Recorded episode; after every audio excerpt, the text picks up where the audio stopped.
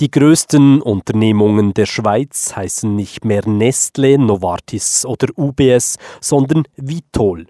Glencore und Extrata. Kaum jemand kennt diese Namen. Kein Wunder, das Rohstoffgeschäft, in dem sie tätig sind, ist diskret. Transparenz gibt es wenig. Ähnlich wie beim Finanzplatz ist diese Geheimniskrämerei ein guter Grund, sich in der Schweiz niederzulassen. Tendenz steigend. Das beobachtet auch Oliver Klaassen von der entwicklungspolitischen Organisation Erklärung von Bern. Der Rohstoffhandelsplatz Schweiz trägt inzwischen je nach Kalkulation zwischen drei und vier Prozent zum Bruttoinlandprodukt bei in der Schweiz und ist einer der Wachstumstreiber in den letzten zwei Jahren gewesen. Es ist so, dass wenn man sich das auf der Arbeitsmarkt anguckt beispielsweise, ist äh, dieser Sektor äh, von verschwindender äh, Bedeutung.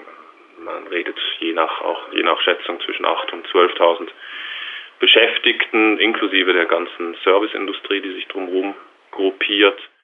Damit gemeint sind Versicherungen, Banken, Immobilienhandel und andere, die direkt von den Rohstoffkonzernen profitieren. Wie viel die Konzerne tatsächlich Steuern bezahlen, wie viel Geld also in die Kasse der Allgemeinheit fließt, ist nicht bekannt. Bekannt ist nur, die meisten dieser Großkonzerne profitieren von großzügigen Steuerdeals und Schlupflöchern in der Schweizer Unternehmensbesteuerung. Da gibt es natürlich noch die Angestellten, sogenannte Expats, Schweiz eine internationale Elite von Managern. Sie benutzen Schweizer Infrastruktur, schicken ihre Kinder in Schweizer Privatschulen. Die Frage stellt sich, ob sie das Gastland auch großzügig mit Einkommenssteuern unterstützen. Die Managerkaste, ähm, die diese Industrie steuert, lebt über weite Strecken in einem Paralleluniversum, das, äh, ich sag, mit der Schweiz nichts zu tun hat, außer halt mit der Tatsache, dass sie hier ihren äh, Hauptwohnsitz und Steuersitz haben, diese, diese Leute, aber faktisch natürlich auch von ihrem Einkommen, also relativ wenig in der Schweiz versteuern.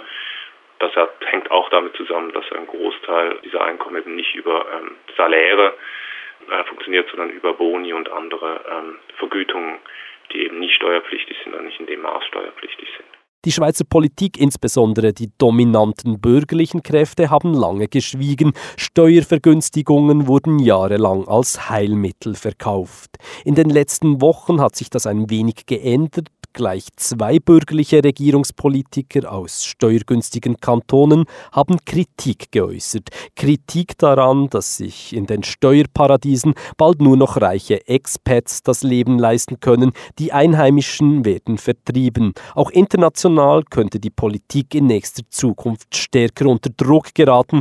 Oliver Klaassen von der Erklärung von Bern sieht Handlungsbedarf bei der Schweizer Politik. Läge äh, auch politisch eine Menge mehr drin. Allerdings würde das voraussetzen, dass die Schweizer Regierung, das Schweizer Parlament gewillt ist, das, was im Moment international an Transparenzbewegung da ist, von den USA aus, von der EU aus und auf diese Branche wirkt, das auch in der Schweiz umzusetzen.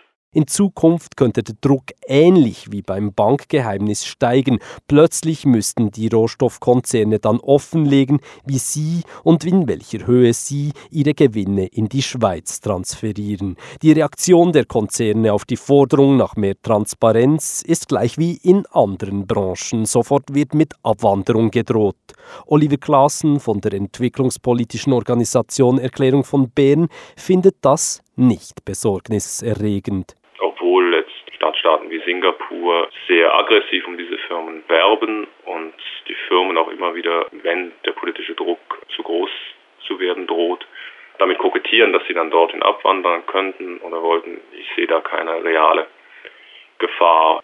Ganz interessant wird jetzt die äh, Debatte sein um die äh, Unternehmenssteuerreform, also wie weit werden diese Sonderbesteuerungen, diese Sonderprivilegien für Unternehmen, multinationale Unternehmen zumal in der Schweiz äh, nivelliert, namentlich in den Kantonen Genf und Zug. Das wird äh, sicher dann äh, ein ganz wichtiger Meilenstein sein, um zu sehen, ob es die ein oder andere Firma tatsächlich ernst meint mit allfälligen Abwanderungsdrohungen. Ich glaube es nicht. Sie sind da, weil sie von der Schweiz oder vom Schweizer System profitieren können. Gut möglich also, dass eine allfällige Abwanderung dieser Konzerne der normalsterblichen Schweizer Bevölkerung mehr dienen als schaden würde. Vorausgesetzt natürlich, die Schweizer Politik lässt nicht zu, dass auch diese Branche bald too big to fail wird.